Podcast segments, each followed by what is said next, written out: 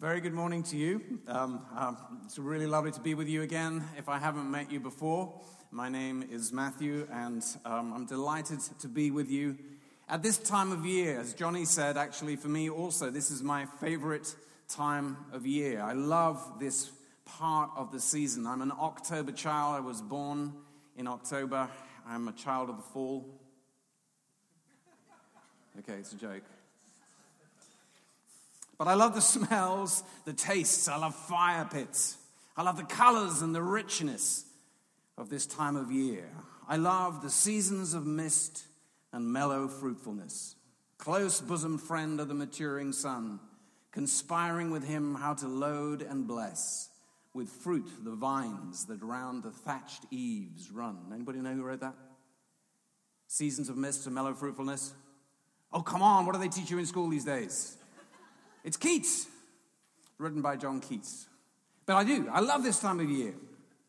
I love it because it suits my somewhat melancholic character. I know that I smile a lot. It's because I'm a pastor and I'm paid to do it.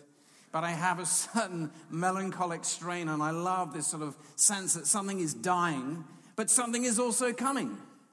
The planting is already beginning to happen. There is new seed being sown. I, was, I live in a little cul de sac of townhouses. We've got to know our neighbors quite well over the years. One of them is a delightful lady called Lisa, and she does most of the planting in the area. She keeps all the beds um, you know, well planted and well stocked. And I came home, it was a couple of weeks ago, and it was that little cold spell. Do you remember? There was this cold snap. And I came back, and she was watering the earth. And in my sort of pastoral way, I said, What on earth are you doing? She said, Well, you know, I've just planted some bulbs for next year in the ground, so I'm watering the bulbs. I thought, really, that's extraordinary. I, am not a gardener. I, don't know, I didn't know that you could plant anything now. And I thought that, that takes quite a lot of trust, doesn't it? That you plant a bulb in the freezing cold, you water it, and then you leave it right throughout the winter and you have no idea what's going on under the earth. But in the spring, you hope that something is going to come, that there will be a beautiful plant. And it spoke to me a little bit about this time of year and what it means to live the Christian life. Because that, in a way, is our story.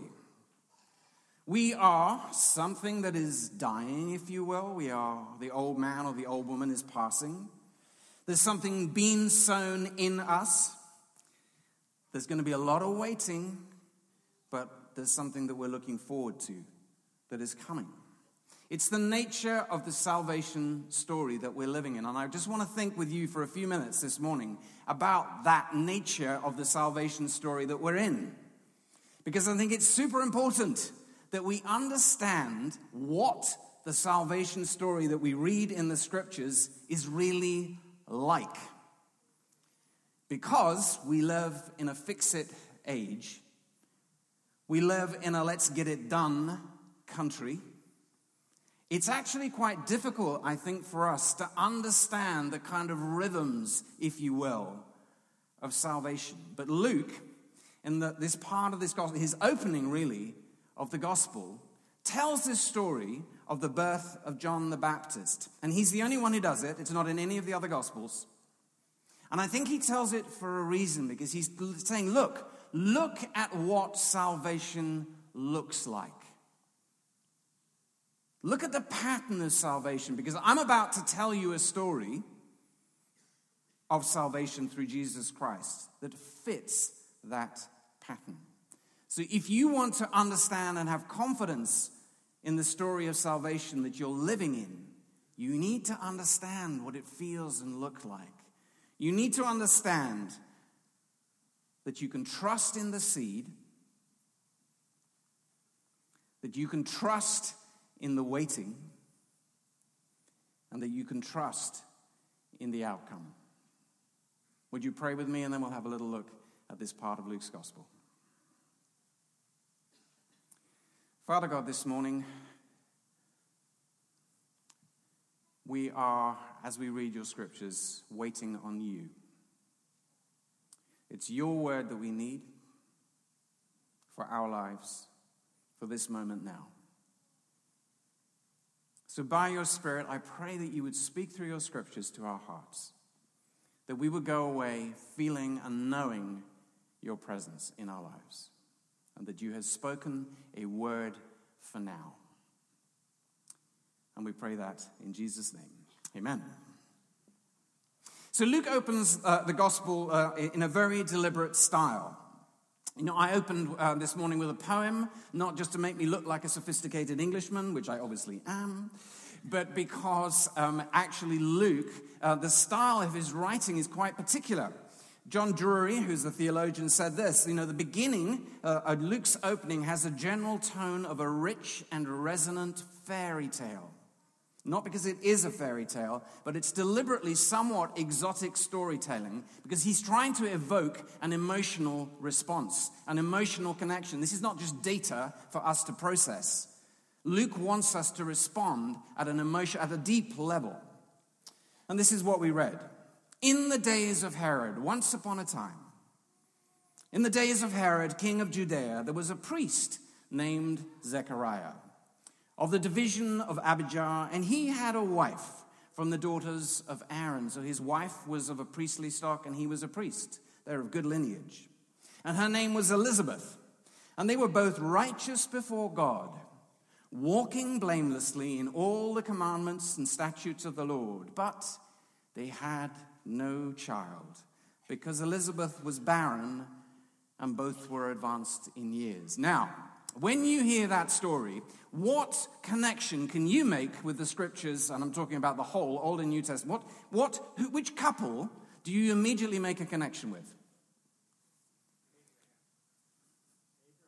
Abraham. Abraham. Absolutely. A righteous couple walking blamelessly before God. The wife is barren and they long for a child. It's a deliberate evocation of Abraham. And Luke is wanting to tell us right from the get go look, the story I'm about to tell you has a seed that was planted a long, long, long, long time ago. There's a seed of the story of salvation that is literally thousands of years in the making.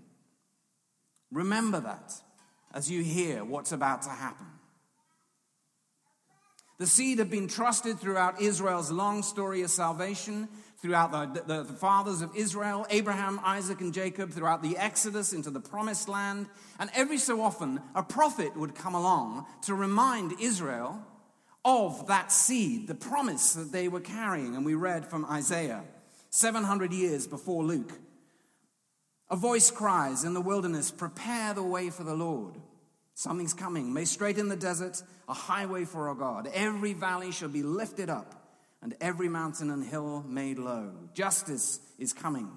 And the uneven ground shall be made level, and the rough places a plain, and the glory of the Lord shall be revealed. God's going to reveal himself, and all flesh shall see it together. This seed, this promise that's been carried from the days of Abraham, one day we're going to see it for the mouth of the Lord has spoken. It's a promise of healing and salvation. And I wonder, as Zechariah walked into the temple, I wonder what hope he was carrying. I wonder what hope you carry as you came to church this morning. I wonder what seed, as it were, you were carrying. Because it's a little bit, actually, when you look a little harder at the text, it's not as clear as you first think what Zechariah's hope really was. Let's read on. We're in verse 8. Now, while, he was serving as a priest before God, when his division was on duty, according to the custom of the priesthood, Zechariah was chosen by Lot to enter the temple of the Lord and burn incense. And the whole multitude of the people were praying outside at the hour of incense.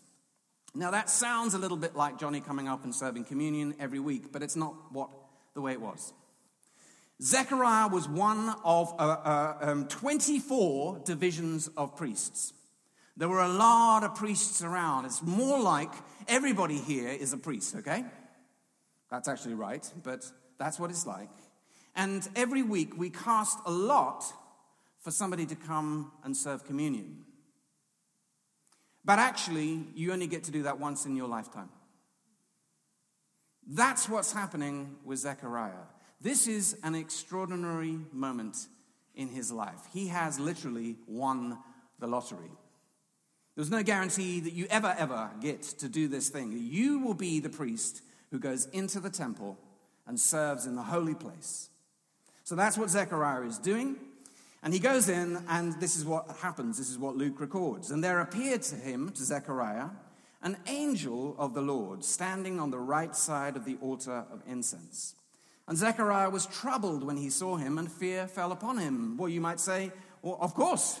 You walk in, this is your great moment, and you walk into the Holy of Holies, and there is standing an angel. And the angel says to him, Do not be afraid. All the way through Luke's gospel, whenever you get these angelic visitations, do not be afraid. Don't be afraid. Don't be afraid. Don't be afraid, Zechariah, for your prayer has been heard.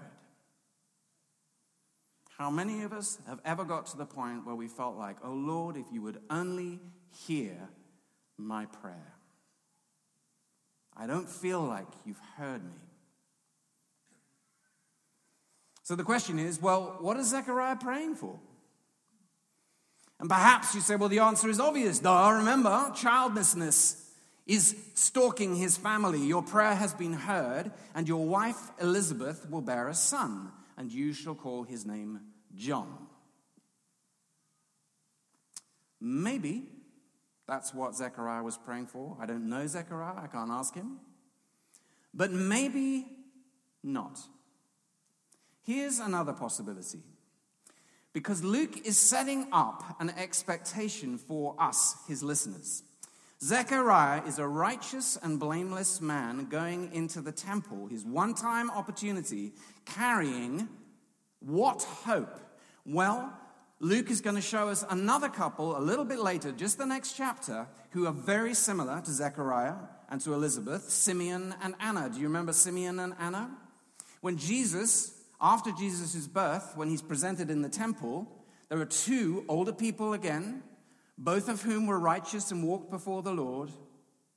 And in Luke's gospel, he's very clear what they have been waiting for. Now, there was a man in Jerusalem whose name was Simeon, and this man was righteous and devout, same formula, waiting for what? The consolation of Israel. And then a little bit later, we hear, and there was a prophetess, Anna, the daughter of Phanuel of the tribe of Asher. She was advanced in years. If you're advanced in years, thank God for you. Thank God for older people in the church who have carried faith for a long time. She did not depart from the temple, worshiping with fasting and praying night and day. And coming up at the very hour, she began to give thanks to God and speak to him, uh, of him to all who were waiting for the redemption of Israel. I think it's more likely that Zechariah, that was his hope. He was one who, like the rest of Israel, like the people of God, was carrying the hope of Israel that one day God's promises would be fulfilled, that justice would come, that one day the hoped for Messiah, the King, the one who would bring God's rule and reign to earth, would come. And it's a bit of a surprise to Zechariah when the angel says to him, Actually, you're going to have a son.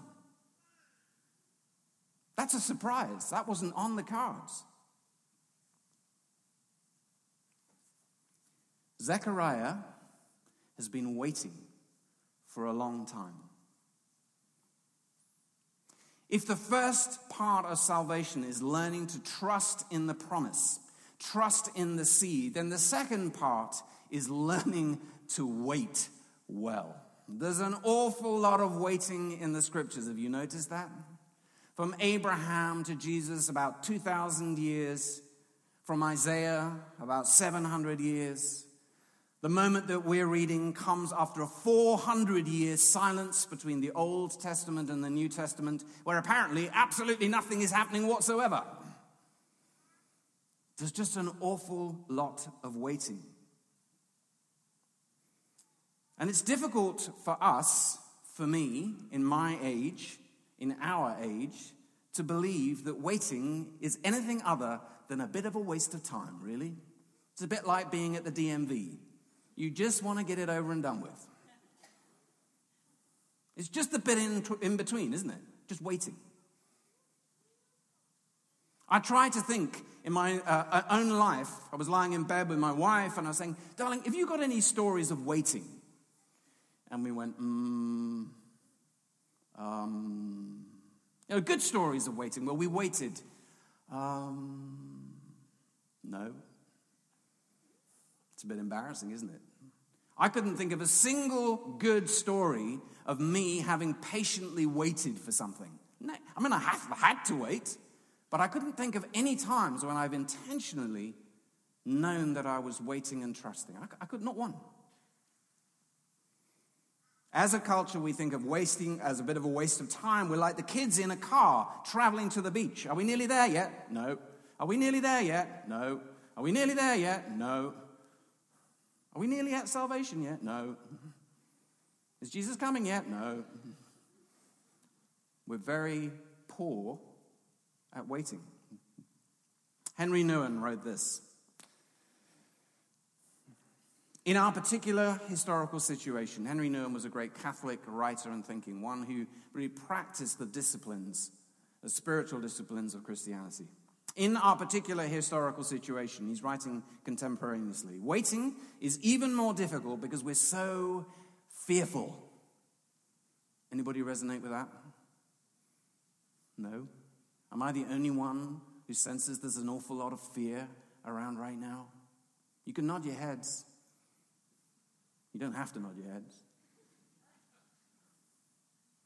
Waiting is even more difficult because we're so fearful. One of the most pervasive emotional in the atmosphere around us is fear. People are afraid, afraid of inner feelings, afraid of other people, and also afraid of the future. Fearful people have a hard time waiting. Because when we're afraid, we want to get away from where we are. And then he goes on. It impresses me, therefore, that all the figures who appear on the first pages of Luke's gospel are waiting. Zechariah and Elizabeth are waiting. Mary is waiting. Simeon and Anna, who were there at the temple when Jesus was brought in, are waiting. The whole opening scene of the good news is filled with waiting people. And of course, you and I, we are 2,000 years into the Christian story, aren't we?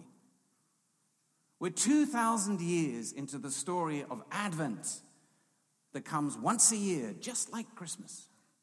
It's never a surprise. I've worked in the church for a while now, and it always amazes me how we seem constantly surprised that Christmas has come around again, and we're not quite ready for it. But 2,000 years of waiting with that hope. Where are you with it this morning? Where am I? We begin to sort of dumb that hope down just a little bit because, come on, we've been saying Jesus is going to come back for 2,000 years, haven't we? Perhaps that's just a bit of a fairy story. Perhaps. Perhaps Christianity needs to let go of that one. 2,000 years from Abraham to Jesus. We're 2,000 years in now. I'm not predicting anything, by the way. But it's difficult to wait, isn't it? It's difficult to wait. And perhaps the greater the story, the greater the promise, the greater the waiting will be. And the angel's promises to Zechariah are not insignificant ones. Let's read on in verse 13. Your wife Elizabeth will bear you a son, says the angel, and you shall call his name John. That's John the Baptist. And you will have joy and gladness, and many will rejoice at his birth. For he will be great before the Lord. That's a promise. And he must not drink wine or strong drink, and he will be filled with the Holy Spirit, even from his mother's womb. Not drink wine or strong drink. It's a little echo there. Remember anybody in the scriptures? Not allowed to drink wine. Samson. No. Maybe that's intentional. Who knows? And he will turn many of the children of Israel to the Lord their God. Wow. And he will go before him in the spirit and power of Elijah Elijah was Israel's greatest prophet. This is not a small promise. To turn the hearts of the fathers to the children and the disobedient to the wisdom of the just, to make ready for the Lord a people prepared. And Johnny said, This time of Advent is traditionally a time when we remember to be prepared. It's not actually we're just supposed to be prepared for four weeks before Christmas.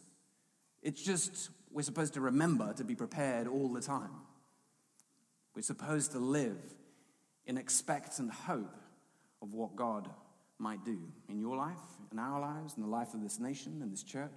That's the default position. Waiting in the scriptures is never a waste of time. It's not passive, it's expectant, alive, hopeful. It's Advent. Actually, I did think of one story where I had to do a little learning of how to wait. And before I became a Christian at age 32, I was living what you might call a typical blokey secular life when it came to girls. And then I became a Christian, and after a little while, I figured out that that wouldn't do anymore. That I had to stop doing whatever I'd been doing before, and I had to have, sort of be single, a single guy on my own. And so then there was about five years, which for me at the time seemed an absolute eternity, where I was basically a single celibate man. And the interesting thing for me is in that time, there was a lot of wrestling that went on inside me that I had not really dealt with because I was just so busy getting on with life and doing the stuff that you do. But actually, in that sort of absence, in that period of waiting, God began to work in me and show me how I looked at other people, women in particular. And there wasn't anything terribly wicked about it, it was just typical. And it wasn't until I'd really got to the end of myself in that, that I said a very quick and unconscious prayer walking along the street in London one day, which was, Lord, when it comes to women, something on the lines of this, I don't know what to do. I give up. I, I really don't know how to do this anymore. I, I'm just really bad at it. I don't know how to make the right choice. I don't know who's going to be good for me. I, I just don't know. I seem to get it wrong, I just give up. And it was as if God, in that waiting, had been working deeply in me. And it was only about three or four or five or six months later, I can't remember exact timing, that I was married to Kim, my wife. And there had been a profound transformation. And then, hallelujah, salvation in the form of Kim came. that's a little microcosm, but that's the kind of pattern of what salvation is like. This story is long. There's a seed that's been planted thousands of years ago. It's not new. The promises are secure. There's a lot of waiting. But then, right at the end, when you get closest to that moment of salvation, whether it's the big salvation story or a little moment like I've just described to you, right at the end is often the most confusing. It's often where trust is asked most of all. There's almost like a crisis of confidence when you get very close to the thing that God is going to do. And that's what happens to Zechariah. Zechariah has just had this extraordinary promise from an angel in this one time that he's got to go into the temple. His immediate question is Surely not, Lord. Surely that's not going to happen. Surely that's not possible. And Zechariah said to the angel, How shall I know this? For I'm an old, how, you know, how am I going to have a son? Don't be ridiculous. For I'm an old man and my wife is advanced in years. Exactly what Abraham said to God all those years ago. And the angel answered him, I am Gabriel. I'm Gabriel. I stand in the presence of God. And I was sent to speak to you and to bring the, you this good news. And behold, you will be silent, Zechariah and unable to speak until the day that these things take place, because you did not believe my words, which will be fulfilled in their time. That's a little hard, isn't it? I mean, come on. Poor Zechariah. But remember where this story is heading. We're heading towards Mary, her visitation by the angel Gabriel, and a virgin birth. So Luke is trying to set something up in us. When the salvation that was sown a long time ago, that you have been waiting maybe for hundreds of years, maybe in your own life for a long time, when it comes, it's likely to be rather like a birth. Sudden, suddenly it's just there. And it won't look exactly like you expected. You need to know that if you're going to live in the story of salvation. The salvation you hope for, particularly if it's been going on for a long time, and you start to imagine what it will look like when it comes, the more you do that, the more you will try to control the outcome. But when salvation comes, it won't look like you expected it. And Luke is setting this up because even though the promise is thousands of years old, even though Israel has been carrying it and waiting on it for long, when Jesus comes, they don't recognize him. They don't see it. It's not what they expected. They weren't expecting, Israel was not expecting Jesus the Son. And so many missed it. It's one of the great themes of Luke's gospel. You know, you can write the story of salvation in reverse. It goes basically like this Number one, don't trust God with the outcome, you fix it. Okay? Just you know roughly what the, the shape is, what it should look like, what the world, the problems of the world. You go fix it. Because you can fix it, don't bother waiting for God. Just get on with it. Quick as possible, please. Which, of course, means you don't really trust the nature of the seed, that the seed has in it a time. There's a right time for it and a wrong time. And the result of living like that is what? Fear, anxiety, responding immediately to everything that happens around you. But salvation does come. It came for Zechariah and Elizabeth. This is how we finish, um, passage finishes. And the people were waiting for Zechariah and they were wondering at his delay in the temple. There was a delay, and then he comes out and he was unable to speak to them. And they realized that he had seen a vision in the temple, and he kept making signs to them and remained mute. And when his time of service was ended, ended time of service in the temple, he went to his home. And after these days, his wife Elizabeth conceived. For five months she kept herself hidden, saying, Thus the Lord has done for me in the days when he looked on me to take away my reproach among the people. You see, if you follow God as a good Israelite, if you are righteous, well, children are a blessing. How come God has cursed us with, with barrenness?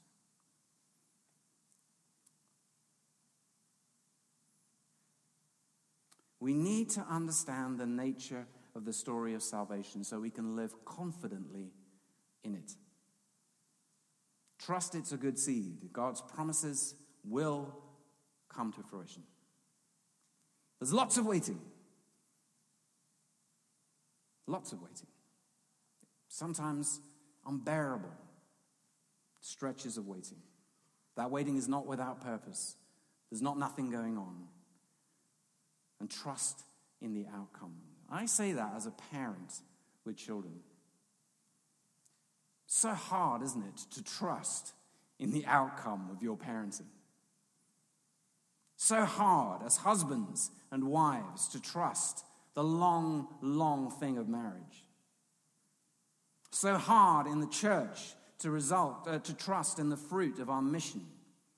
Most evangelism happens in church out of a sense of anxiety and fear. In fact, we put anxiety and fear on people and call it evangelism. If you die tonight, you're going to heaven or hell. That's what we say. Some, I don't. A great deal of the way we try to live our story of salvation out is based on fear and anxiety. And Luke and the Gospels want to tell a totally different story. And basically, it looks like this trust in the seed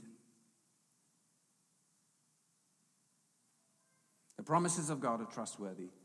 Trust in the waiting, however long it takes. It's not a waste of time, there's a lot going on. And finally, trust in the outcome. You're not in control. It might not be as you expected, but it will be good. Shall we pray?